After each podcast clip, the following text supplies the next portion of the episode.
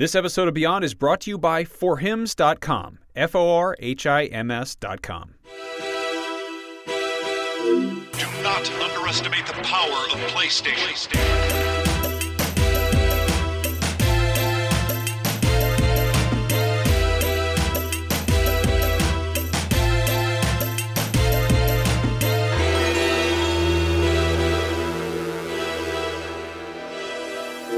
Beyond. Beyond. Beyond. Beyond. Beyond. Beyond and hello everyone. My name is Jonathan Dornbush. I am your host for this episode of Beyond, episode 563. I'm joined this week by Tina Amini, Hello. Brian Altano, What's up? and Alex Osborn. Hey. A face you may not recognize, but a name you should if you read IGN. Uh, Alex has been a freelance writer for us. How long have you been writing for IGN? A little over three and a half years. This is a long time. And now uh, you're not just here as a writer of ours, you are officially part of the IGN team. You are our, our homepage editor. So if you were wondering what's going on on the homepage, that's all Alex's fault. You can always blame him Yep. for why the story you love isn't number one on the page. uh, but if it's if you want it to be number one, keep clicking on it, and Alex will put it there. Is that the trick? You just keep refreshing Yeah, it? you keep refreshing. I didn't know we had that power. Yeah. So Alex, uh, Alex. tell us a little bit about yourself. Where are you coming from? So I'm coming from LA. I was in LA for a year, moved out here um, after being on the East Coast. So I'm actually from Rhode Island originally. Oh, cool. Nice. Yeah. And uh, what? So people get a sense of the games you love, the entertainment you love. I know you're a big anime fan. Yep. yeah. so So, in what do you addition to seeing my name for news and stuff, the past few years I've been doing a lot of anime reviews, My Hero Academia reviews, um, some movie reviews, and um, yeah. So anime is kind of my bread and butter right now. It's kind of like an RPG without all the grinding. So I really like that. Um, and then yeah, and just news and that sort of stuff. So That is a great tagline for anime. I didn't Yeah. think like the genre as a whole, the animation form needed that, but that works really well. Mm-hmm. Like that a lot. Uh, we're super excited to have you here. thank you. Thank you for being on the show. You said you've been listening to IGN podcasts before For this. very long time. Yeah. Well, now you get to make a monstrosity of an episode with us. As we're going to just jump right into the Let's episode. do it. Yeah, we have a lot to talk about this week uh, in the world of PlayStation and just gaming in general. There's a lot going on right now, obviously, with the crazy fall season. We're first going to go into the idea that you may have encountered a possible not great message on your PlayStation 4 recently. Uh, a lot of PlayStation 4 users have been hit with this malicious message exploit. And essentially, a lot of people have been getting a message that has sort of a it has a word, an emoji, and a string of random characters associated with it, and it's causing people's systems to kind of go haywire. Initially, people were saying their systems were being bricked. However, PlayStation sort of commented as people were addressing the issue and said, uh, specifically from the Ask PlayStation UK account, PlayStation said, We've fixed this issue. This was a few days after people started reporting it, and it wasn't bricking consoles, just sending them into a crash loop that can be quickly fixed in under five minutes. Delete the message on the PS mobile app, go into safe mode, use option five, whatever the option that may be, and the console will go back to normal. What is safe mode? There's a safe mode on PS4?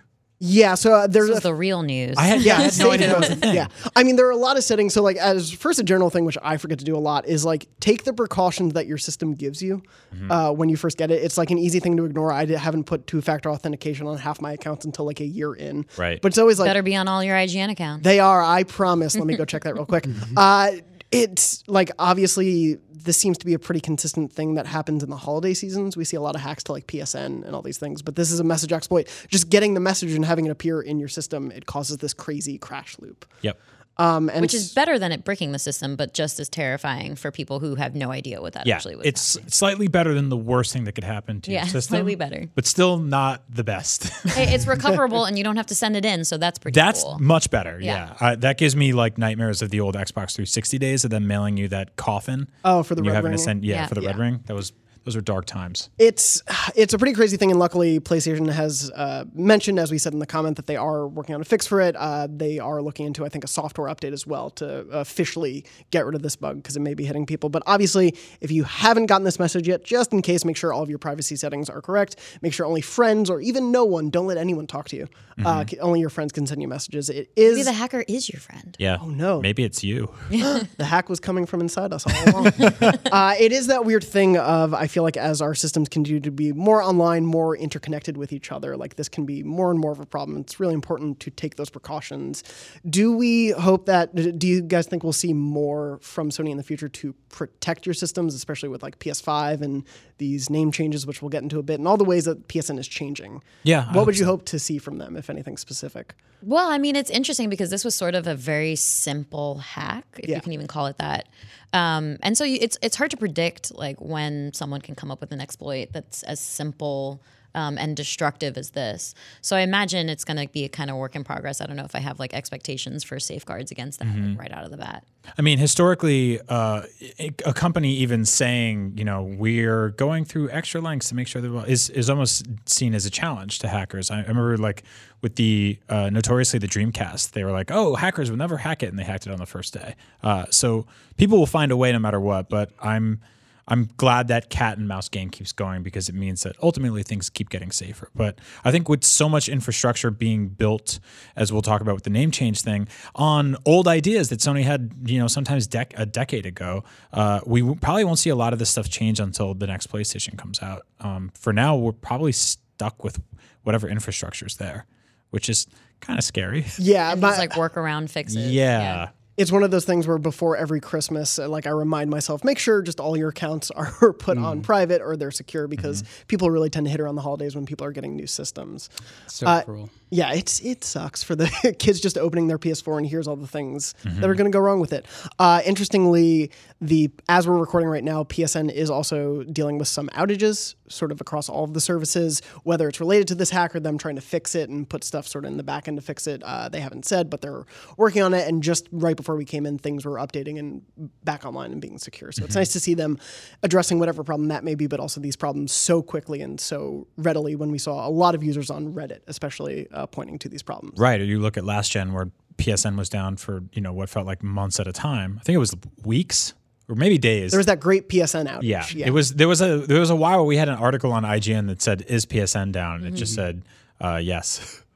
I think we have that as a wiki page now for both Xbox Live and PSN. Oh, that's Just like, awesome. are these systems online? Yes, they are. It's Yep. okay. Uh, but immediately you'll always see our traffic spike whenever there's an issue. It's very weird. Yeah. Um, thankfully, uh, PlayStation looks to be resolving this issue. It's nice that they've jumped on it so quickly, and I think it's a sign that they're going to continue. As we see a lot of changes to the PSN updates toward the end of the life cycle and a new life cycle kick in, it's nice to see them actually making all these changes and upping their security.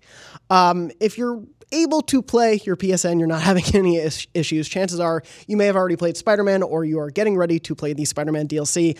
Uh, shockingly, we have some more sales figures about Spider Man. It sold well.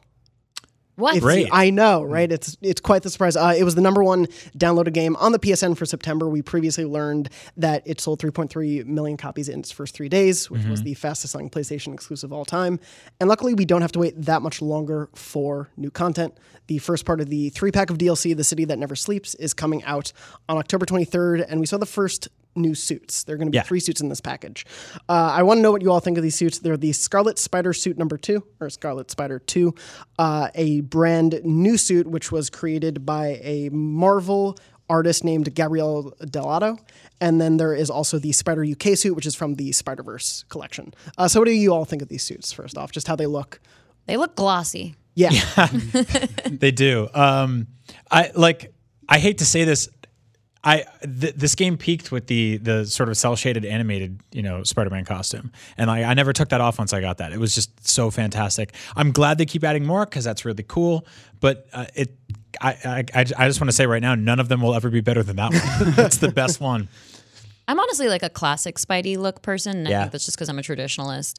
Um, and it's cool because I'm, I'm sure we've talked about this a thousand times, you know, on on, on here and on, and on the site. But um, we you can just match any kind of abilities to any of the suits, so it really is a purely aesthetic thing. Yeah. So I like to just like remain classic, or you know, go full on like naked Spidey. Why not? Just in the underwear. Alex, did you play Spider Man? I still haven't yet. I know. I've been what are you playing the doing? moving game and Oh, yeah. just Yeah. adjusting to a new job. So What do you I have what, a lot of catching up to do. what would you give moving out of 10? I give it a zero out of Zero ten. out of boy. ten sounds Yeah, about man. right. Too many loot boxes. uh, we'll look forward to the DLC on that one. Uh, but in addition to the three suits, the Spider-Man the Heist DLC, it opens with an art museum robbery that mixes up Spider-Man and Mary Jane with Black Cat. The DLC will include new story missions, crimes, challenges, trophies, thank God, and a new enemy faction. Uh, Uh, there was also a little bit of discrepancy with whether New Game Plus was coming out uh, the day you're listening to this episode, October 17th, if you're listening the day this comes out. Uh, originally, in the European version of the PlayStation blog, it said New Game Plus was coming out October 17th. That has since been removed, and Insomniac is just saying coming soon. Oh, wonder, interesting. Yeah, I wonder why. If there were, the initial plan was for tomorrow, and then maybe it changed, and they just never updated the post. Right. Um, but I guess we'll find out. Actually, I like the way the game handled end gamey stuff Yes. as is because it did give you a sort of nudge to go back into the world and collect stuff, which I liked. I thought it was- actually ended up At your own pace, yeah. At your own which pace. felt Yeah. good, Yeah. It gave you that warning before the last mission that was like, "This is it, no turning back," and then you finish the game, and you go back, and there's stuff to do. So, I love that.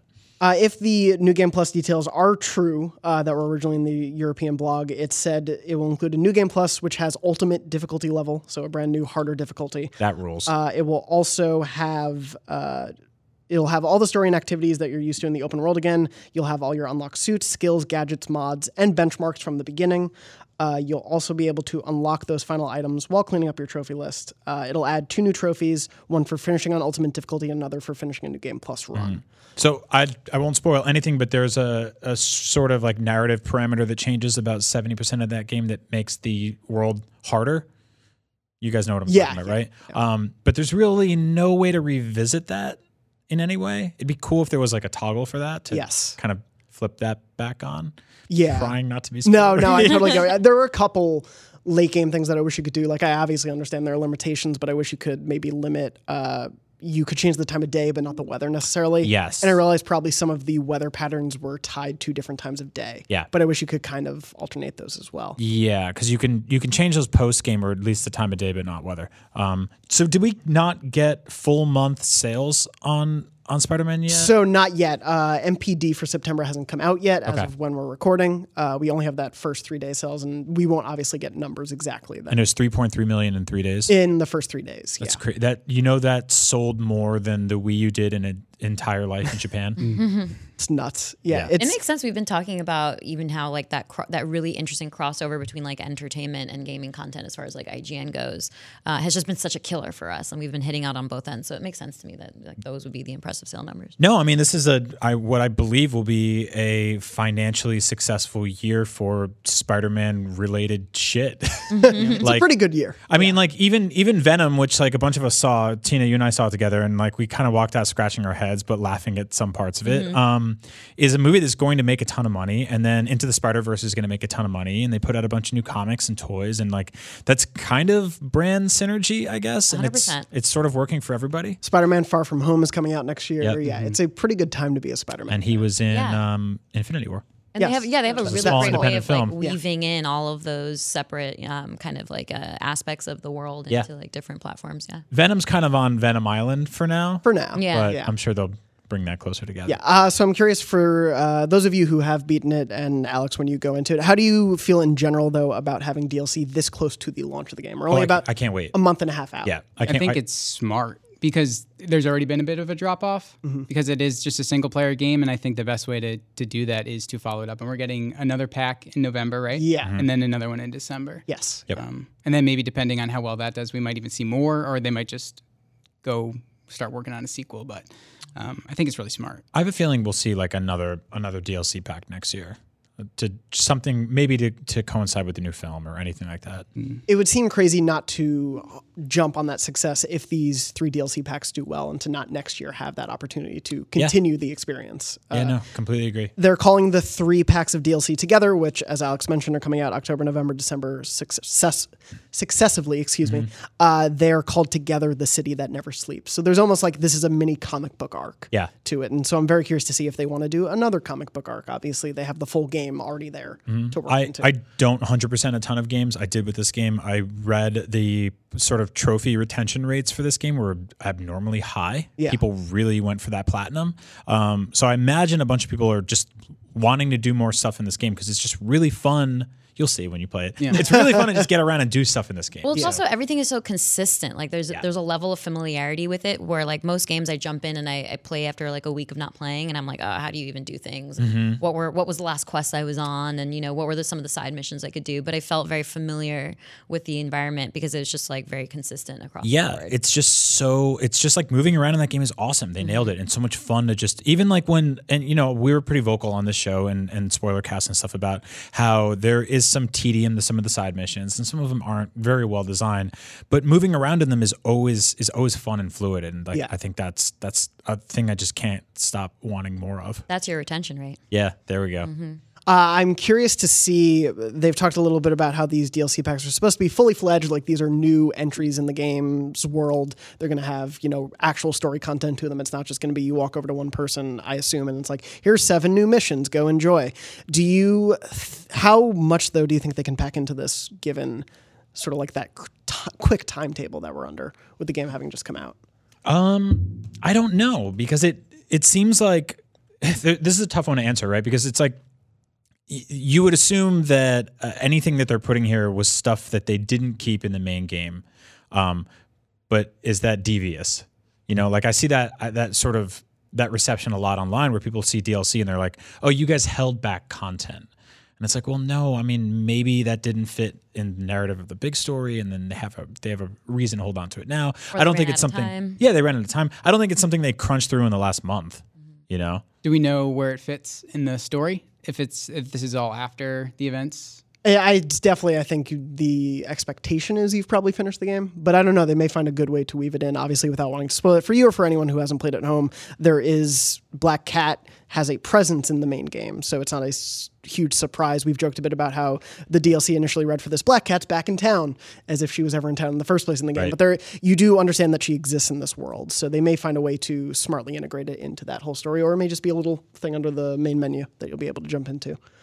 Luckily, we don't have to wait too long for the first pack of Spider Man DLC. It's coming out October 23rd, as we said. You can look forward to more coverage of it as we actually get to play it. Uh, really looking forward to that one. If, however, there's something a little bit more in the future you may be looking forward to, a bit of a nebulous timetable, but if you've made some bad choices in the past with your PSN account, good news, you can finally fix that. Uh, PSN name changes are actually finally coming after years of wishful thinking and praying to Shuhei Yoshida, and just in general, a, a general hope among PlayStation fans to be able to change PSN names. PlayStation announced you're finally going to be able to do that. There will be sort of a uh, the first one is free. I'm going to pull out the full details for it. You'll be able to change your name for the first time for free, and then it costs ten dollars for every change after. Or if you're a PS Plus member, it will cost you five dollars. So first of all, uh, this has been news I think everyone's expected for a very long time. How do we all feel about that? And do you guys have embarrassing PSN names? I don't think mine's embarrassing. Mine's just super boring. It's just my name, so I'm safe. Okay. Yeah, that's that's a good way to go. Um, mine's a Farsi word for berry, uh, so I'm fine with it. It's on everything, so I like that it's consistent across the board. I'm Yeah. fine with it. I'm gonna keep it. Yeah, I'm just glad this is finally happening. I saw some people being like, "Why would you ever need to change it?" And it's like you're a different person in middle school Oh, than you are Yeah. in college. You know, it's been a while for a lot of those people who've had those n- names for a very long time. There's something charming about keeping like a, you know a little a little piece of yourself from them. That's true. though. That's true. Unless you're embarrassed by it, in which Yeah. case. Super Sweet Sora 16 will be mine forever. Uh, please, that, that's not I'm, I'm, I mean, that's gonna be your new one. Yeah, it's going to be my new. Yeah, I'm going to change it for free. Absolutely. I'm wondering where the justification for charging money comes in. That said, it's uh, free for the initial one. Yes. So, yeah. like, Which is the setup for the Xbox uh, analogous version. Of yes, this. Yeah. yeah. Uh, and so I guess you have a chance now to make things right. So do that. And if you screw it up again, then Yeah. spend five or ten bucks and fix it. Well, and even just the information that we're getting, it makes it clear why we've been waiting for so long. And it seems like Sony, there's no there's no easy way to do this. Right. And it's like, how can we come up with a solution that doesn't have so many rough edges and it still has a ton of rough edges. So they've been probably trying to sand those down for years, and this is the best they've been able to come up with for so long. Yeah, so in the announcement post about it, uh, obviously this news broke naturally right after we recorded the show, the morning after last week. So uh, forgive us for doing a little bit of catch up, but uh, there will be a beta that'll allow some users to finally change their IDs, and then there will be a later full rollout for everyone. But the thing is, you will be able to uh, show your new idea alongside your previous idea to help your friends recognize you. But once you've decided to do that, you won't be able to switch between showing or not showing your old ID. So once you make the decision either to show it or not to show it, you won't be able to reverse that decision. Oh wow, You got to commit. it's like a tattoo. Yeah. Uh, these PSN ID changes are compatible with PS4 games originally published after April 1st, 2018, and a large majority of the most played PS4 games that were released before this date. Uh, I think the, one of the key things there is the use of PS4. Uh, that was a direct quote from the PlayStation blog, specifically PS4 games. Chances are this is not going to be really compatible with PS3 or Vita games. Interesting. Is the expectation. Uh, they will announce sort of a list of those games closer to the launch of this whole system. But for now, it seems like this to me is a very forward looking service and rather not one that'll change the entirety of PlayStation as it's been. Uh, and it's important to note not all games and applications from all systems are in guaranteed to work with this. You may occasionally encounter errors in certain games. And if you encounter an error, you can switch back to your old ID to show it. Ooh, wow. Yeah. Yeah. So, how do we feel about all those caveats for the system? It sounds like people are going to be finding uh, wonderful little loopholes around this for a very long time, or or or you know, sort of potholes. I'd say instead. Yeah. How Um, bad do you really want to change your name? Yeah, yeah. This sounds this sounds dicey. Yeah, for me, I think it's very much a thing of like when the stage is set for the PlayStation 5 or whatever the successor is, this is helping so that from day one of that system, you'll be able to fix that. Uh, but how do we feel in general? I'm curious what you all think. We're seeing a lot of these PlayStation Network and just PlayStation changes in general with this, with PlayStation now letting you download PS2 and PS4 games uh, offline. We're seeing them doing a beta for crossplay after keeping that stance for so long of we're not going to do this. How do we feel about all these changes coming so late in a console's life cycle? I think it kind of speaks to Sony's strengths and Sony's weaknesses. Sony's always been known as hardware first. They're a hardware hardware manufacturer, where Microsoft with Windows, that's their strength.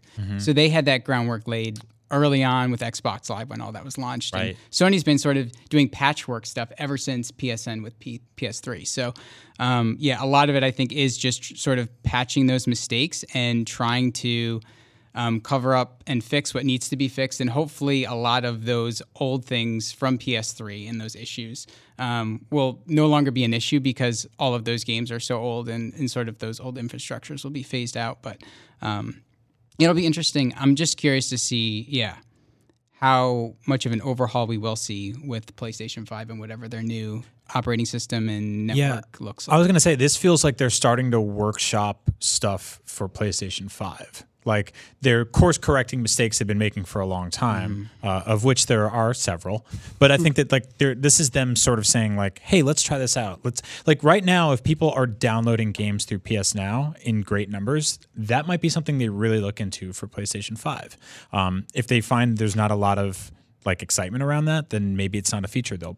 They're, they'll like actually look for. So, um, yeah, it, we are we are ramping up to the tail end of a console generation, um, slowly but surely, and we are getting new console reveals. Probably, I would say, what next year at E3 we'll hear something, and that's if not at like specific events, because Sony had their own dedicated PlayStation reveal event, and I think we're seeing a lot of Yeah, that so stuff outside of E3, and then a game focus. So it could be as early as like pre June next year. Oh, man. who knows? Because Like Sony really sprung it on us with PS4. I think PS4 was like a February announcement. Yeah. Or so, yeah, they did that That's New York right. event in February. that's right. yeah. Or Yeah, I given remember that event. given the publishing uh, cycle of the show, they'll probably announce it tomorrow morning after we've recorded. 'cause that feels like Just our they're- luck. oh yeah. But uh, so you can look forward to that news six days after. Yes. Uh, thank you all so much for joining me for the first half of the show. We're going to take a very quick break, but we will be right back.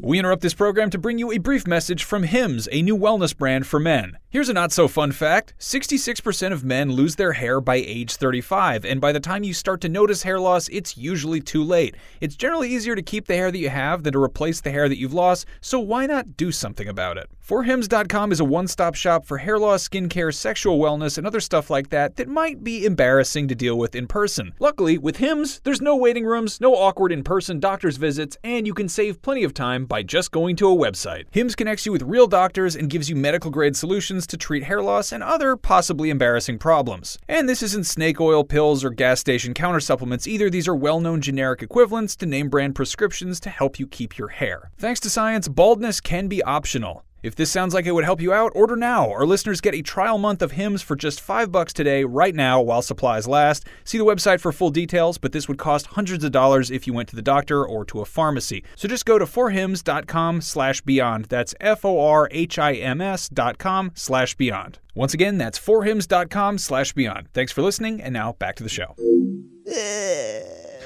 How Shows work. And we're back. What happened in that intermission? Quite a lot, let me tell you. Uh, Beyond and hello, everyone. Welcome back to Beyond episode 563. You may notice if you're watching the video version, you're about to hear a difference in the audio version. Alex Osborn has disappeared and transformed into our producer, Barrett Courtney. Hello. How you doing, Barrett? I'm doing all right. I'm really tired and I'm sleepy and everything hurts, but we're going to do a show, a second half of right. a show. Sounds like you a normal day with Barrett. Uh, why do we keep letting you on the show? Anyway, uh, we have a lot to talk about in the second half of the show. The first thing that we want to jump on is a bit of a big topic, especially with Red Dead Redemption coming out in just a couple of weeks. Uh, Week and a half. is it really that Yeah, quick? it's I a don't. week and a half now. I don't know how time works anymore. Uh, I'm shuffling. Five shuffling. months ago, it, it feels like just yesterday. Uh, I'm shuffling a lot of papers because there was a lot coming out of a recent interview with uh, Dan Houser from Rockstar Games, uh, including a quote that got some clarification on it uh, shortly after the interview with Vulture came out with Dan Houser. Uh, and during that interview, Dan Houser said, as part of the interview, we were working 100 hour weeks, is one of the quotes that he had. Um, at some point during this year, he nebulously addressed the fact that some members of the team were working 100 hour weeks. Uh, That story came out, the interview came out. We didn't really know the context of that, how many people were working in those 100 hour weeks, what For how exactly. Long? Yeah. for how many weeks that actually lasted. Were they what, compensated? yeah, what the context of all of that was. And then uh, shortly after that interview came out, uh, Rockstar and Dan Houser released a full statement, and I'll read a bit of it right now. It says, There seems to be some confusion arising from my interview with Harold Goldberg, the Vulture interview. The point I was trying to make in the article was related to how the narrative and dialogue in the game was crafted, which was mostly what we talked about, not about the different processes of the wider team.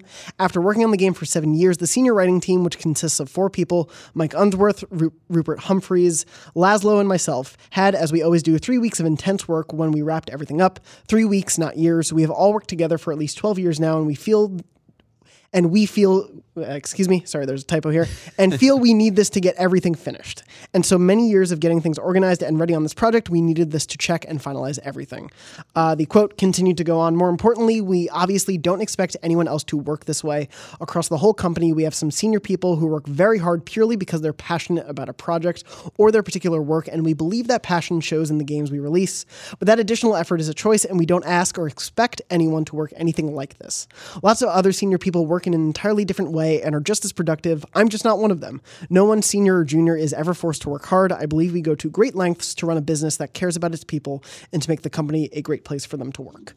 Uh, so, a larger discussion kind of came out of this quote and the original interview about the nature of crunch in the industry, which uh, the use of the term crunch, for those who may not know, is just a shorthand for the idea that toward the end of de- development on a lot of games, developers often have to work extremely long hours, weekends, a lot of overtime for things uh, to get those games done by the time limits that have been set up by release dates and by companies and everything. And there's been a lot of talk about this this year uh, specifically with that and unionization. So, com- and this isn't just like a Rockstar thing. This is like a general like kind of industry discussion that's been going on. Well, of, like, this most notably spilled out from the Telltale layoffs, Right. fallout that just happened recently. and like all the personal stories that came out after that. And whatnot. exactly, and I think that once you sort of release those people from you know the the infrastructure that they were kind of strapped to, Right. they start to be a little more honest, and they go like, "Hey, by the way, like that sucked. Yeah. Like we love, we're proud of our work, and we love the games, but people at Telltale were like, this was unreasonable." Mm. Um, and so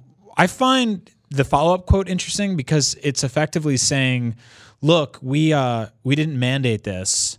Um, only a few of us did this, but it's hard to clock that in company culture because you don't know exactly if a couple people at the top whether or not they're saying it to other people, are sort of quietly dictating it to everyone else just by their own actions. Like if all five of us or four of us all walk to a restaurant at the same time, and I started going really fast, um, some of you might pick up your pace to keep up with me, right? And then others might drag behind. But I think most of you would be like, "Oh, Brian's walking fast. I guess we should all kind of walk a little fast. Maybe he thinks we need to get to the restaurant early." That's not a great metaphor, but what it's explaining is that It's a some- metaphor. Though. Depends Yeah, on what restaurant we're Exactly, exactly. Well, uh, in and out. And what it, what it says is that in some scenarios, without actually dictating, this is what everyone in this company needs to do. Company culture sort of exudes this this this thing where you find this weird line between uh, work and and passion and um, this shared goal where you're all working together on one similar project.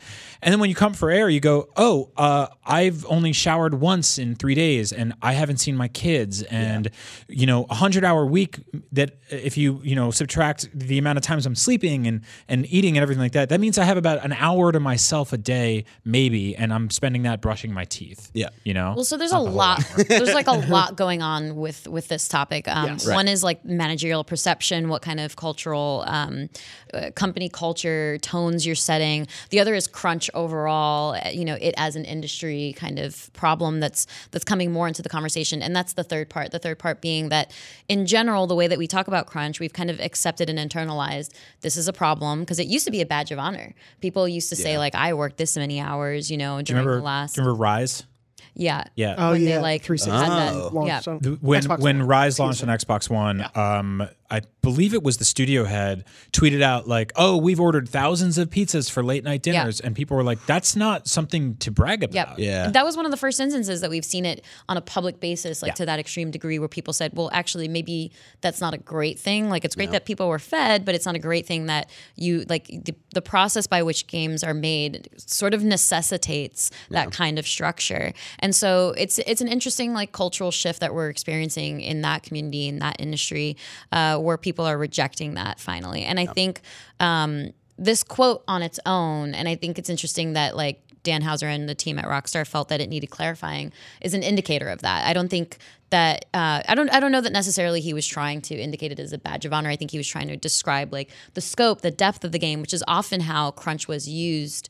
Um, as it's not it's a badge of honor because you put that much work into it, but it's a badge of honor because you're saying what you're trying to say is our game is going to be great because we put so much work into We're it. deeply passionate. Yeah. Yeah. And so it's just it just wasn't the right kind of quote for this time in 2018 where people are really thinking about crunch in that kind of And way. it's definitely like the industry, at least on the actual developer side, is trying to heal itself. Like I, I know from personal, like making my own YouTube videos back in the day of like bragging about doing like 16 video edit, like work, like hour work sections where I would like do a super big video, edit it in just one sitting, and my girlfriend would come home at like seven at night, and she'd be like, "Did you leave that seat at all today?" Right. Like, no.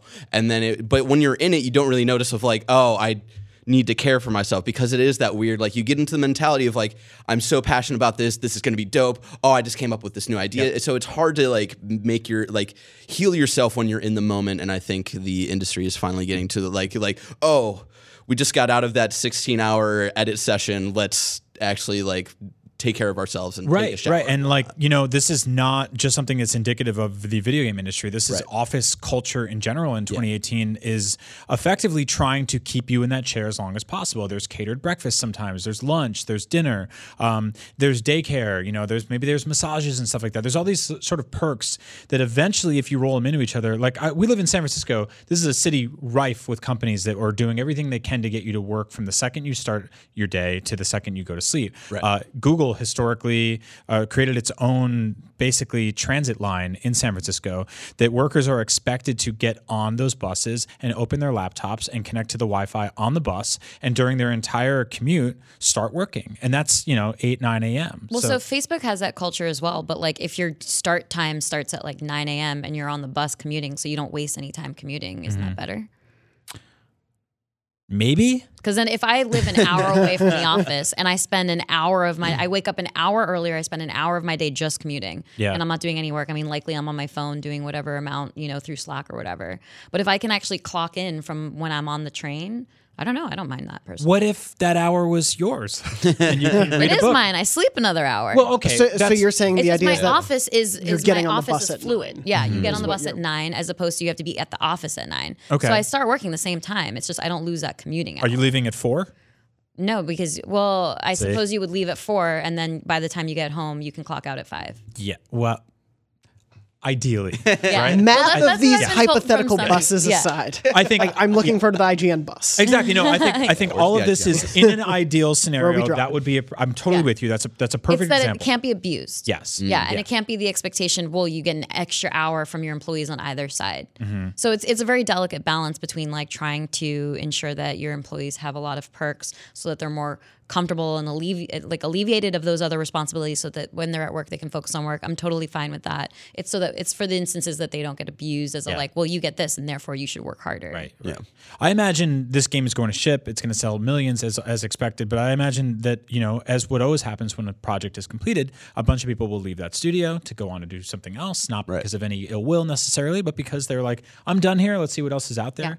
And I think when that happens, if there is a deep reality to all of this stuff here, a lot of these stories will come tumbling out. And I think that's what the point where people will start saying, like, Yeah. hey, I'm coming up for air here. I was at Rockstar for five years, and this is what happened. And the same thing we saw with Telltale, right? A lot of those stories were sort of under lock and key until people said, oh, I don't have to do this anymore. Oh, okay. Well, that that sucked. Yeah. You know? So I think the difference there is that there's the managerial perception that you mentioned, um, but then there's also like the the kind of tones that you're setting. So that's a tone that you're setting, but then what you're also potentially talking about with crunch that gets um, that becomes part of the involvement is that you have to be really careful about your scheduling. So I actually asked um, a developer, an anonymous developer that I have quotes from that kind of like has been at a AAA studio, so has experience with this kind of thing and um, Exclusive. exclusive World premiere. uh, so uh, this person had said when a company doesn't have leadership that prioritizes minimizing crunch or when you have a creatively driven company where the creators are left to make all the scheduling and scope decisions and or whenever you've got a aaa qu- uh, quality and quantity content under strict deadlines such as a sony or ea marketing strategy that developers agreed to meet a year out then crunch becomes pretty much inevitable. Um, and every company wants to make the best game they can and there's no blueprint for making a game even if it's a knockoff of an already existing concept. Creative work is uncertain and cannot be scheduled. And then on top of that uh, you have people who are driven and passionate and also have issues where they're trying to prove themselves in a competitive industry and you inevitably get crunch. And so what he's talking about is um, i mean it's partly like release dates it's partly internal deadlines and people crunching towards those. And you really can't plan for creativity. Even you see it even with with what the work that we do. Like we're scheduling features out right now for the rest of the year to try to be as efficient as possible. But you know a smart producer manager requires some amount of flexibility within that scheduling to understand well you know an idea might change or something might pop up. We might have to chase down a trend. And so these things change. Um, also with video games, there's billions of moving parts, and Exactly. you know your main character could just constantly get stuck in the floor a week before the game ships, and they're like, uh, Well, I mean, that is the reality of any creative entertainment industry, and we see this a lot with movie and TV Right. schedules. Of you hear any actor who talks about production, sometimes they do have 18-hour days where they start filming at 4 a.m. and finish at 10 p.m. Or they have these crazy schedules and things. But I think a lot of what comes with this talk about crunch in the gaming industry is also those entertainment, other entertainment industries also have. A lot of unions and unionization and sort of these laws protecting the people working from at least the really, really negative impacts of this. Or if there is overtime, if- if there is something like crunch, that they're still taken care of and compensated in some sort of way. And, And, and the there's big- that guarantee of it. Yes, yeah. Whereas like we don't know. Maybe there were other people at Rockstar, or obviously with Telltale, we've Telltale. seen. We don't know in every individual case when people are not and are being compensated fairly for that. Obviously, you can tell based on the tenor of certain conversations when that is not happening, Mm-hmm. um, and when it is more. It feels like there's the pressure to do so. The Which is why it's great that the communication is becoming a little bit more fluid and it's becoming accepted that you know this is a situation that we have to actually Right. solve and we can't use as a badge of honor anymore. I totally agree. And the unionization thing is a really interesting angle because it is something that's being talked about more and more in video games. And we don't really have that. And if you've been listening to shows like this for a very long time, um, you've probably heard stories of like that, you know, that that reckoning that we had during the PS3 era where the entire effectively middle shelf of the video game industry collapsed. The THQs and all of that just disappeared. And But hey, THQ Nordic is bringing it all back. they're you know, all coming back. um, but we saw we there was a while there where we were reporting layoff stories every other day at IGN constantly, and it was like a really depressing time. And the cool thing is that you know, in lieu of unionization, the video game industry is very adaptive and they're very sort of like protective of their own. And every time I see someone get, I, I saw even with the Telltale thing, a bunch of those people got snatched up immediately. Some of them were snatched up to work on the DLC on Spider Man that we we were talking about.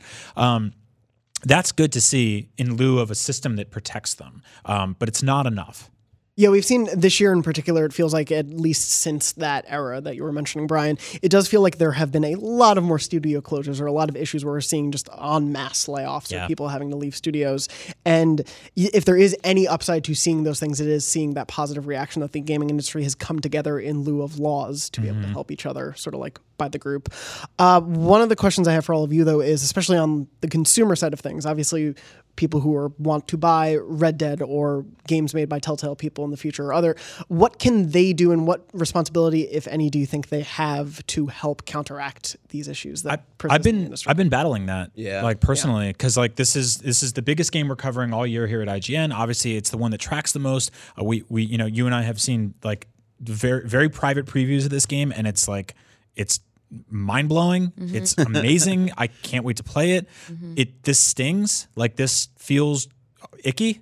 You Yeah. know, I don't know the best word for it. It So just we don't know the scope of it though. Like Yeah, you said, and that's the, four that, people- that's and that's I know. And because you make the point of like once this project is like over and done and they're clean. If there are stories that come out about it later, maybe it's just maybe we play it now, but maybe we don't support them for Red Dead Online or like stuff like that. I don't know. It's it, again, it is a weird situation of like it's between a har- rock and a hard place of like I don't know what to do and how to f- yeah, help I- this. Hundreds of people worked on this product for years, very, very hard. And some of them maybe worked 100 hour weeks and others didn't. And do I send a message and don't buy the game and punish them Yeah. for working on it? Because it's the Um, same thing with like the uh, alleged David Cage stuff that was like going on in their offices, and there are a lot of people who are asking like, do I support Detroit Become Human because like the people who like still had a bad time possibly had a bad time in that studio like they still put a lot of passion into Yeah. it or do i uh, not buy it to send a message to that kind of weird office stuff that they they had going on it, it's a weird thing Mm-hmm. it's not cut and clear and black and white as Well, we want it to be I know our wikis and guides team will probably work a hundred hour week covering Red Dead Redemption. Like that's that's just a weird reality of all this is that this is the time of year where all of us are like up earlier and you know home later with our laptops open thinking about stuff. yeah, I work nights and weekends. Does that make you guys feel weird? It makes me Yeah. not want to visit IGN anymore. But I go home to do it. Does that make a difference? well, If you're like if you're leaving the office Yes. and you take the work home. I don't- If you I don't, don't- see i don't me do know it. I don't know, right? Like, yeah, I was, I was, I was working on a script at eight o'clock this morning because I woke up and I made coffee and I'm like, I have some ideas and I started writing it out and I don't That's know. because of the passion and the yeah, it's passion and caffeine. Yeah. and like I, that that doesn't mean like you guys should boycott my work. I don't, it's it's fucked up, man. hashtag boycott brian Please do that. I think it's it's it's a case by Start of a case movement. basis, and I think it's really a matter of you know is someone crunching because they're they actually like derive some kind of. Um, not, I don't want to say pleasure, but like you know, they, they feel success, they feel pr- productive there's like a when they're pride doing- there almost Yeah, exactly. I of mean, not of like the actual grinding but of the work being of the work that is Yeah. exactly. And so, you know, for Dan Houser, he can kick back. He doesn't need to do that. He doesn't need to be in the weeds, like looking at the writing and finishing up polishing on this game. He absolutely doesn't need to. He can delegate all of that. He has millions. He's Right. fine. He's comfortable. I guess, I guess this, this this came like a few weeks or a few days after a lot of the previews started tumbling out, which is like, oh, the horse's testicles get smaller in the cold, and Yeah. like every part of the saddle animates individually. And Maybe I- that was Dan Houser's doing specifically. well, and so well, that, yeah, that was kind of like the, the there was a running sort of joke about that on social media where people were like, okay, well, like if if that's what it took to get those things, then maybe have people work seventy hour weeks or sixty hour weeks, and the balls stay the same size the whole game. Like I don't know. Well, and there Some is- stuff to think about. There is a really, and it's frustrating. there is so much grace, uh, like gray area when it comes to not just whether or not this happened with Rockstar, but just endemic with the industry itself. Of as you were mentioning, Tina, the idea that people do work extra hours because they're passionate about a thing, and then versus where a co- specific corporate culture can make them feel pressure to work. or worse, a mandate. Yes, which exactly. I think was is like a very antiquated thing. Yeah. Hopefully, um, for the most part, and that's why like the, the cultural shift towards that conversation is important. But to your point, I have another quote. Exclusive. Yeah, these are kind of fragments from a conversation. So you know, apologies if they seem a little bit disjointed from the conversation. Tina but- does her research. This is yeah, what I, I've. I She's very good at try. I try. Um, so this quote is: "I don't think people are comprehending exactly what seven years of development means regarding content and bugs and QA in an open world game with that much content. That's insane. They would need to wrap the game up one year in advance just to bug test and fix the game perpetually every day for a year to get that thing cleaned up and ready for launch. I'm just trying to illustrate how insanely complex the job is that they've put together, um, which in turn implies a ton of work to be able to polish a game of that density. So it's true. It, you know, we've seen the game in action. Um, I think it was about a month ago, and it, it is very dense, and there are a lot of details, and there are meaning there are a lot of instances in which like something can break um, and and kind of like ruin the experience. And so it does require that level of attention. And so what that means is that up to a year before launch, you need to prepare for that. So you need to like not set a release date prematurely. I mean, any release, most release dates that we see seem like every day they get delayed, and so it's just Yeah. that's one of the things towards um, pushing towards uh, an industry that is grappling better with crunch because it's it's too much of a necessity. It was too much of a necessity. It still continues to be. Um, I'm glad that it's part of the conversation so that people are looking towards solutions. Right. And if something isn't polished, we, you know, we're all guilty of it. We have a tendency to latch onto those things and let them define the story. We saw with that one Assassin's Creed game. It was a beautiful open world game. They worked on it for years. Unity. And- yeah, Unity. Yeah. Which I really liked, and I didn't have any of those problems. and we're like, oh, the guy's face is invisible, or like, Yeah. and everyone was like, yeah, but we like we mocapped like horses and like you know we got their balls down and everything like that, and like we worked. on But it you three- loved it. Everyone loves it. Our was- readers yeah, loved it. but yeah. we Brian, love that it, was like- pre Yeah. ball physics, you know. That- Like that it's was- weird when when I Shrinkage ability. when I think about the last Red Dead game, the first image that pops in my head, and this is how like crazy this is. The first image when I think of the last Red Dead game is that donkey woman. You guys remember that? There was a glitch in the last Red Dead Oh game. yeah, where there was a she woman. was half half. She yeah, has, yeah. she has like a it's like She a woman walking around town out. with a donkey face. What? And I was like, yeah, that was amazing. That's like so they- they that's, this that's like a charming bug, though. I know, that's a great bug. So, but I, I was before. debating this with another um, developer this morning, and I was talking about you know Mass Effect Andromeda. Hmm. What if there was no crunch in that game, and then like by the end of it, you know, the conversation had totally shifted to just that game looks like garbage. The animations are terrible. Right. It looks awful. Um, and I, I- there was a lot of divisiveness in, in that, uh, you know, the reception of that game, I would say. But still, like, you know, it's it's making that balance between making sure that the creative people have a reasonable amount of time to hit their deadlines where there's room for that flexibility because it's just so unpredictable when you're talking about mm-hmm. creative work. well, because the other parameters are you move the release date, which Yep. means that a bunch of people don't hit their you know Q4 investment Yeah. strategy repercut whatever the So fuck. those need to be flexible, yeah. and then and then you have businessmen talk. producers that are kind of like you know the bottleneck for these things, and so producers need to say, okay, well, you know, talk to an artist. Well, you know what, we really that deadline's coming up. It's just not worth it. So that that art is just gonna have to stay the way that it is. Mm-hmm. But then there might be a giant Reddit thread where like, look at this garbage art. Like last year's Soulcalibur, you know, art on this was so much better than this year's, and right, you right. know, like it's it's so difficult to say because you don't want to get caught up on that one one detail. So it's it's a lot to balance. And I think ultimately what we're all trying to say is it's a very complex, nuanced conversation. Crunch is bad, and quotes are hard. Yeah, And- Yeah. especially like force mandated crunch. There are a lot of people on Twitter over the weekend talking, like sharing more personal stories in the industry in general. Uh, and there are like uh, some stories I read about like mandated like working twenty four hours straight uh, type of crunch, and that stuff is absolutely not okay. But you know, it again, it's a weird like it varies, and uh, that story I think was like from fifteen years ago or something. So hopefully the industry has gotten better since then. Is it better to sell a janky game for thirty bucks? I mean, it worked for PUBG, right? yeah. Like that's a really fun game, but like you know, it But was that's a not rough even a solution because No. sixty dollars is already still not apparently paying the bill. No, it's not. But I mean, if you can knock off a year or two of, of crunch and just put out some, like, uh, will gamers be more sort of like embracing of something like that? Or Again, maybe we, we, have set the expectation already. I mean, look look at Reddit. It looked amazing. But we, we were talking about like unionization in Hollywood and movies and stuff like that. And, and, you know, we a bunch of us saw Venom, which is very clearly a movie that needed a little more time in the edit bay and maybe some new scenes shot. But ultimately, it was ten bucks. It was like a fun two hours. I just want to bring up that this is the second time you've brought up this movie in this show today. Everyone loves it. It's brought to you by Venom. no, no, because I, th- I think it's a great example of something that's like it's it's it's successful and it's popular. Uh, critically, it's kind of all over the place. Yeah. Um, but I think most people were just sort of like that was kind of messy, but you know it was a good time. But I think with video games, quality standards, especially Rockstar, I mean, like that's that's fucking through the roof. Yeah. Quality standards are really high there, so I think there's a, a level of expectation. So In the wider entertainment world, I also think like Marvel can kind of get away with some things. You know, Mm-hmm. like Venom is a title that can get away with being a little sloppy and still get a sequel. Other ones where it's an unfamiliar, you know, IP character, whatever you want to call it, Right. like would not maybe get that same chance. Yeah. So it's different pressures. It's just so nuanced this conversation. yeah. Yeah, the problem is the conversation extends so far, and I think whether it's about these comments that are going on that people are debating, or just other comments about other studio cultures we've heard about, on their side of things, obviously there needs to be there start there needs to be a start to structures being put into place that protect the people who are working on these games. That's I think clear and evident to most people.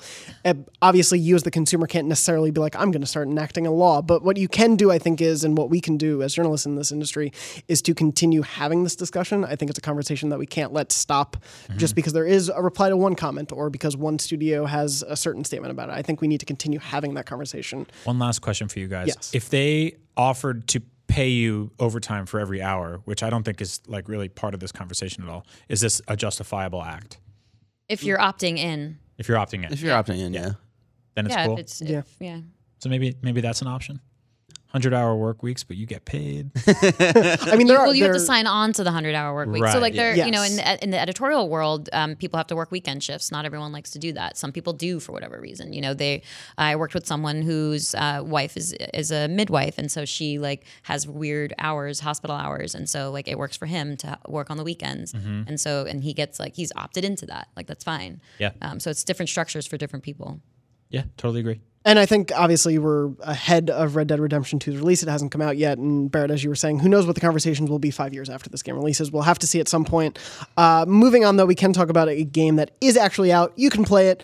Barrett has played quite a bit of Call of Duty Black Ops 4. Which is weird. Yeah. I like when you look at me, you're like, that guy's not a shooter guy. And I typically haven't been since the first Black Ops. And this is weirdly already, I, it just came out on Friday, and I've already put about nine to 10 hours into this game for one, the first weekend of this game being out. That's crazy for me for a shooter. Like, Fortnite was the first shooter that I got over 100 hours in since Black Ops 1. Like, back in high school, uh, my f- one of my best friends like got me into I think it was Modern Warfare and then Black Op- Black Ops came out and we just went very like hard into that just because I don't know it was just like a weird high school like shooter let's play this all the time kind of thing and there was a lot of fun modes that uh, Treyarch uh, introduced in that first Black Ops.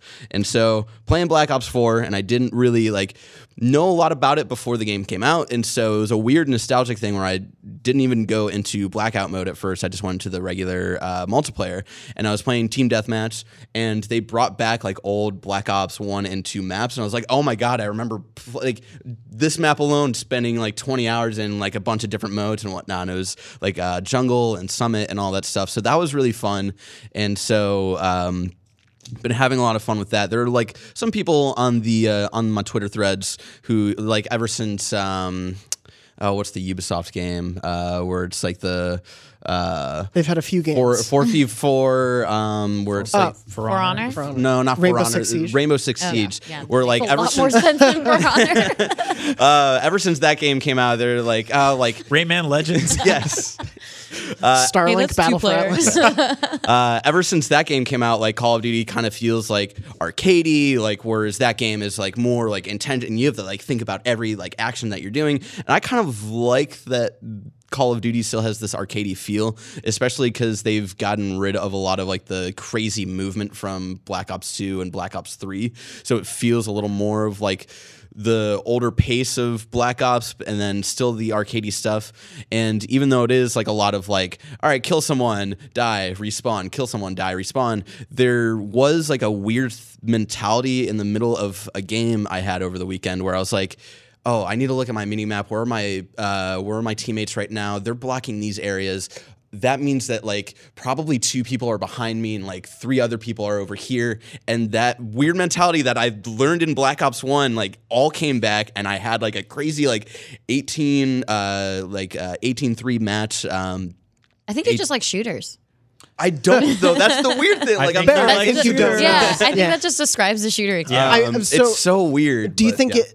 It sounds like you're talking a lot about the nostalgia of the maps brought you back Yes. and, and definitely hooked you. But like, what about Black Ops 4 specifically right now? Do you think kept you playing? Because I feel like the nostalgia would keep you playing for an hour or so. But Yeah. obviously you played for 10 hours. Like, Yeah. what made you? Want- It just, it, I, I think it's still the nostalgia that brought it back for me, and that's keeping me hooked for for now. Like I'm going in and out of Blackout because uh, I wasn't a huge PUBG player. I think I played once before uh, this, and I was really into Fortnite, and so this is definitely a completely different pace from Fortnite, what I'm used to in a battle royale game. So uh, I've gotten t- like four or five matches where I get like second place. I haven't gotten a win yet, and it's frustrating me a lot. So I like go back into multiplayer and do team deathmatch or uh, a couple of the other modes. Um, Wait, I have a very important question. What's up? Have you tried the emote trick on Blackout? I've heard about it, but I refuse to do it. oh come on, you don't want to see what it looks like?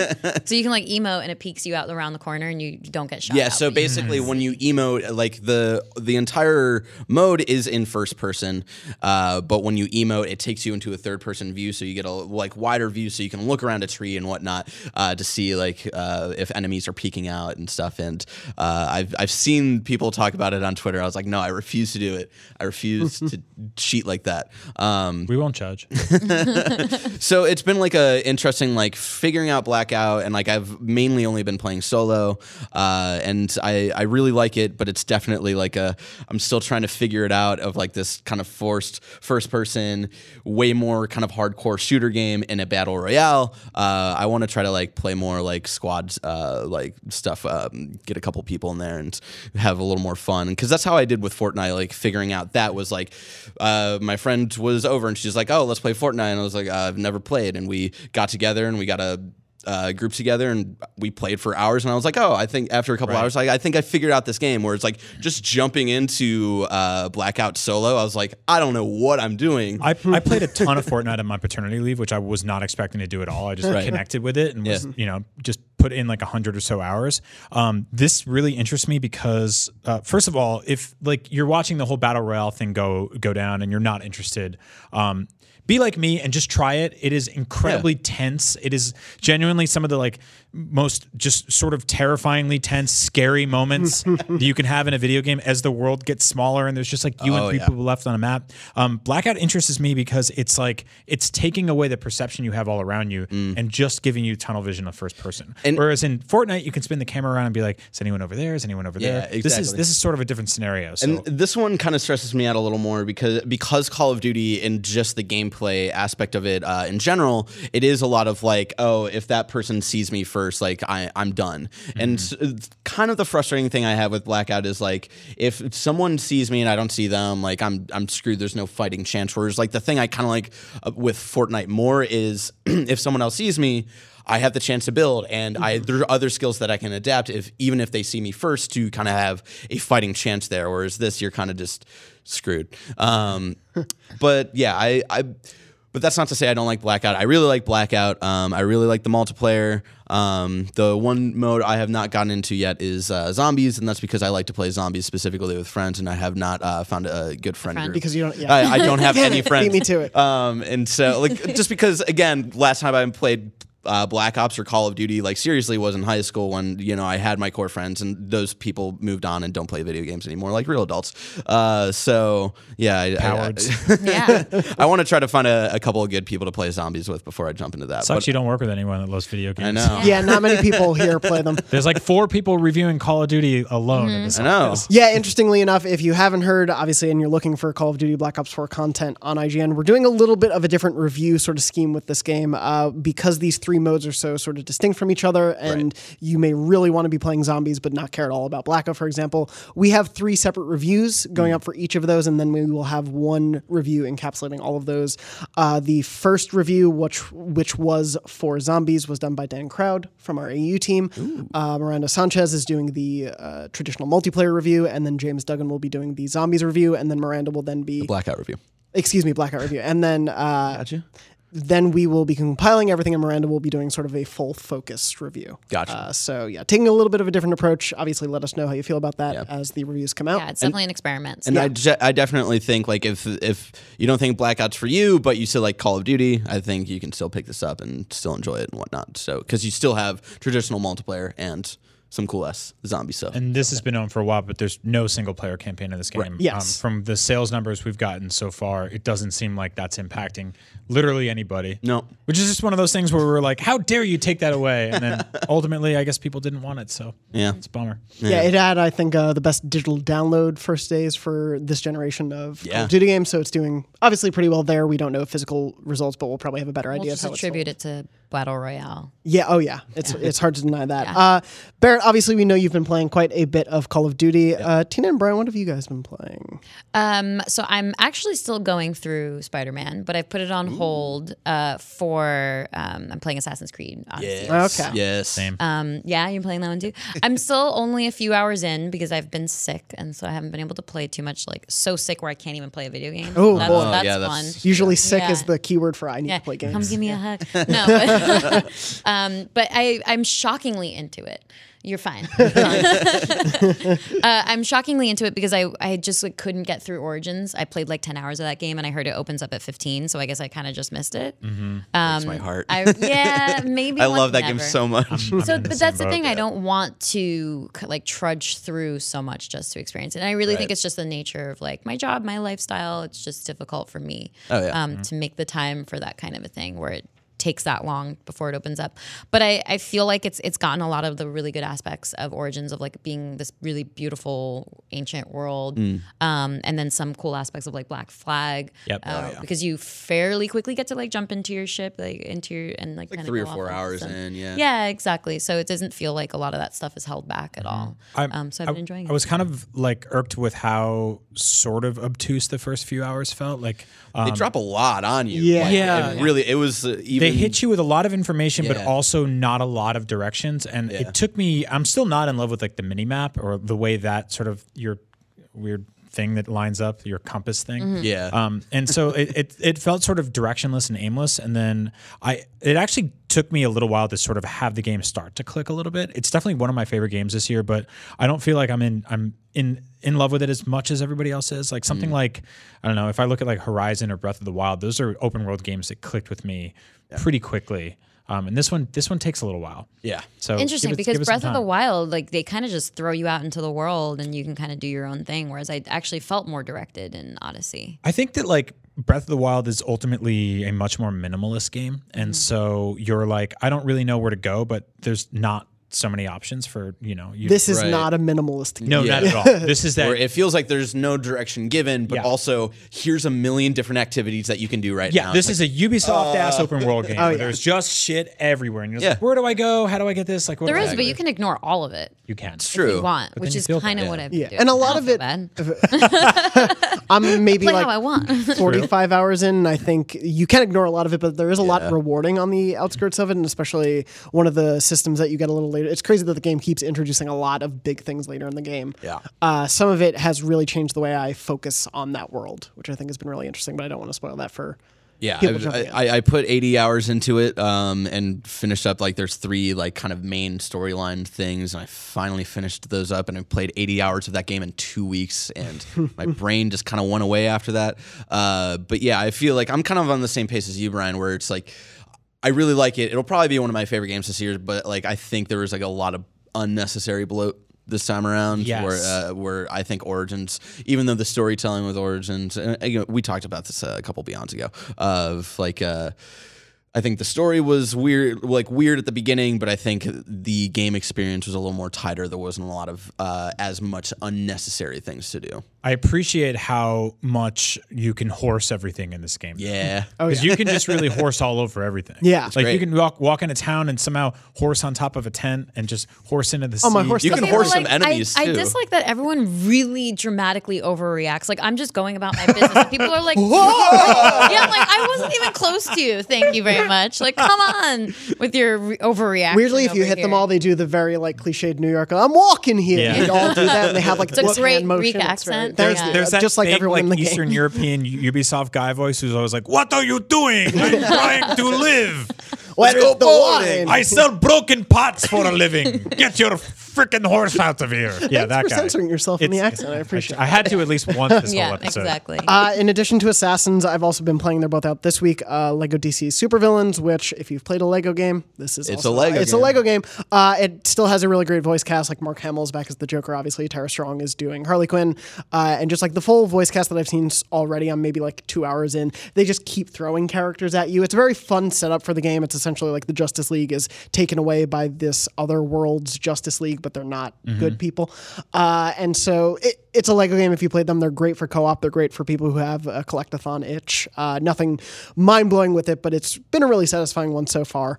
Uh, and also just hearing Mark Hamill as the Joker is consistently wonderful. How's Can't- the I can't wait to start this. It's really, it's been really funny so far. Uh, it is that sort of like cheesy telltale or uh, what are, Too soon. uh, yeah, TT. Traveler's TT. Thank you. Wow. Yeah, it's been too soon. Um, they have that classic tone that they've nailed with all the Lego games so far, but especially with this particular voice cast, I feel like they're nailing even the cheesiest of jokes. Mm-hmm. Uh, and also, they've had this in a couple of the past games, but you get to essentially create your own villain.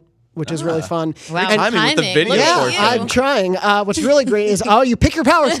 Uh, you also it weirdly makes so much more sense in the world of a Lego game because in a Lego game you are destroying everything, and so it makes sense as a villain that you're actually destroying everything to get the stats. Right. So it kind of makes more sense in the world. Not that the ludonarrative dissonance of Lego games is a big Yeah. topic. I mean, that's the, that's what kept Oh, me what from it- them for exactly. years. Well, don't worry, Barrett. Now you This can one's play. for you. Awesome. Yeah. This Uh, and wouldn't Black destroy Ops. his own cape. What? Uh, how's the overworld in this one? Because I felt like the recent uh, Marvel game Yeah. that came out. I feel like it was almost too much. This one's a little disconcerting, if only for the fact that the mm, Lego Marvel Superheroes 2, Hmm. it felt uh, there was an openness to it. There was like an open air to it. It was very bright, and you could see like the distinct neighborhoods. Right. Uh, here you have sort of Gotham and Metropolis uh, combined with each other. You take just like a nice little rail car Ah. to one, but because you don't inherently know those cities as well, or those locations aren't as like clearly defined, I was like, am I in a place that's important or not? Like, I there's the Daily Planet, I guess, but I'm not sure if I know this area or not. So, uh, getting a little more used to like the overworld itself, I'm not like, oh my god, I know this world and can't wait to explore it. But it's been it's been good so far. Cool. Uh, Uh, the other game I was playing over the weekend was Starlink Battle for Atlas. Uh, which is a, another Ubisoft game. It's sort of Ubisoft light. It's definitely clearly marketed towards kids. It's sort of a spacefaring game where your ship can go from outer space to also on land. It essentially has that like No Man's Sky ability to go from one to the other. Right. Uh, but it's very much like Ubisoft open world game. You get to a planet, you have X many towers to find, or like these many enemy types to find, this many places to open, things like that. I'm gonna hit you with a hard hitting question here. Yeah. Is this game worth playing without having Star Fox in it? I don't. If you only have a PS4, not at this time of year. If this game came out in like July and there wasn't really much going on, I'd be like, yeah, this is a really fun, like entertaining enough thing. But I think, especially the Star Fox hook to it on the Nintendo Switch version, if you have a Switch, there's no reason not to get the Switch version. And also, if you don't care about the physical ship, so this game has that toys to life aspect to it. If you don't care about having a physical ship with you to play, which uh, you have that ship on your controller and that's the ship you control, you can buy the digital deluxe version of this game and it comes with like all of the pilots, all the ships, or like a, you can buy a large portion of them for the same price as buying the physical version. So that really enhances that version of the game. And also, this came out last week, but Mark the Ninja Remastered is available. If you have not played that game, play that damn game. I It's love so that good. game. I Yeah, Play that refuse. game. It's fantastic. Yeah. What? Get out. Barrett, why do we let you on the show? I don't know. Uh, so I yeah, just love shooters. classic shooter genre. back. yeah. Do, do I get to shoot guns in this Do you want to play Halo? We'll, we'll go on Maybe. unlock You instead. How dare you mention that name here? Who are you, Brandon Tyrell? Uh, in addition to what's been out this week, we have some new things. Uh, so we're gonna show you something pretty cool right now. Play the tape. We have a new logo. You may Yeah. notice it in the background if you're listening to the audio version of the show. That may have been a weird pause for you. you can't see anything new, uh, but yeah, you can notice. Obviously, we have on the monitors in the studio here. If you're listening to the audio version, please check it out. We have a new version of the Beyond logo. Uh, you'll be seeing it appearing with the show going forward. And we talked a lot about this behind the scenes of like, why do a logo change? Obviously, people know this logo with the show for a very long time. Right. And a lot of the discussion came from the idea that we don't want to dishonor the legacy of the show that's come before it, but I think that logo itself is also very synonymous with the legacy of the show. Right. And we want to be able to have that that logo and that legacy of the show exist together. Obviously, we're trying to do some new things, trying to experiment with the show a little bit, and we want the logo to reflect the new show Yeah, itself. it's a it's a sign of the times. You know, like we officially introduced you as the official host last week, and now we're doing some uh, some logo changes and whatnot. And then next week we'll um, we'll make Brian grow hair, and that you know. Good luck. show is really changing. Uh, but yeah, so we have a new uh, look around here. Again, as we said last week with some of these changes, we're not trying to dramatically change the show that you know and love. We're not trying to completely reinvent It's the about wheel. Xbox now. Yes, yeah. it's about cereal. It's just a breakfast show now. I would not mind that. I would love Yeah, that. actually, that'd be I have a lot to say about cereal. Same here. We can do breakfast beyond, beyond breakfast. Ooh, I like Ooh, Ooh. I guess if you're listening to the audio version of the podcast, I guess we you could just imagine a new logo. yeah, just pretend it is whatever you want. Maybe it doesn't even say beyond. and, uh, we'll, and we'll update It's like those coexist his- bumper stickers. But Yeah. It's actually just Bed Bath now. Uh, so when we're not podcasting on your favorite show, Bed Bath, Barrett, where can people find you? Uh, you can find me on Twitter at sadboybarrett. You sad boy. Tina, where can people find you? Uh, Tina Amini. And Brian, where can people find you? At Agent Bizzle.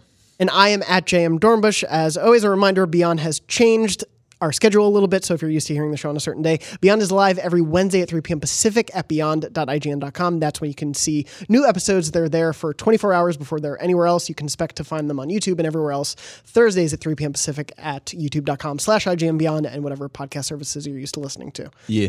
Uh, but that has been Beyond episode 563. Thank you all so much for joining me and Beyond. Beyond.